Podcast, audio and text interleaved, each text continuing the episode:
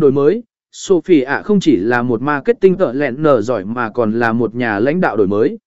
Cô luôn đưa ra các ý tưởng sáng tạo và khuyến khích sự sáng tạo trong tổ chức của mình.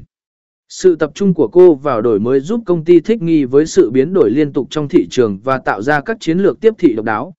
Sophie ạ không chỉ dẫn đầu về chiến lược mà còn về tinh thần đổi mới và sáng tạo. Những con người đặc biệt như Emma, David và Sophie ạ là nguồn động viên và cơ hội cho ngành tiếp thị phát triển và thay đổi. Sự kết hợp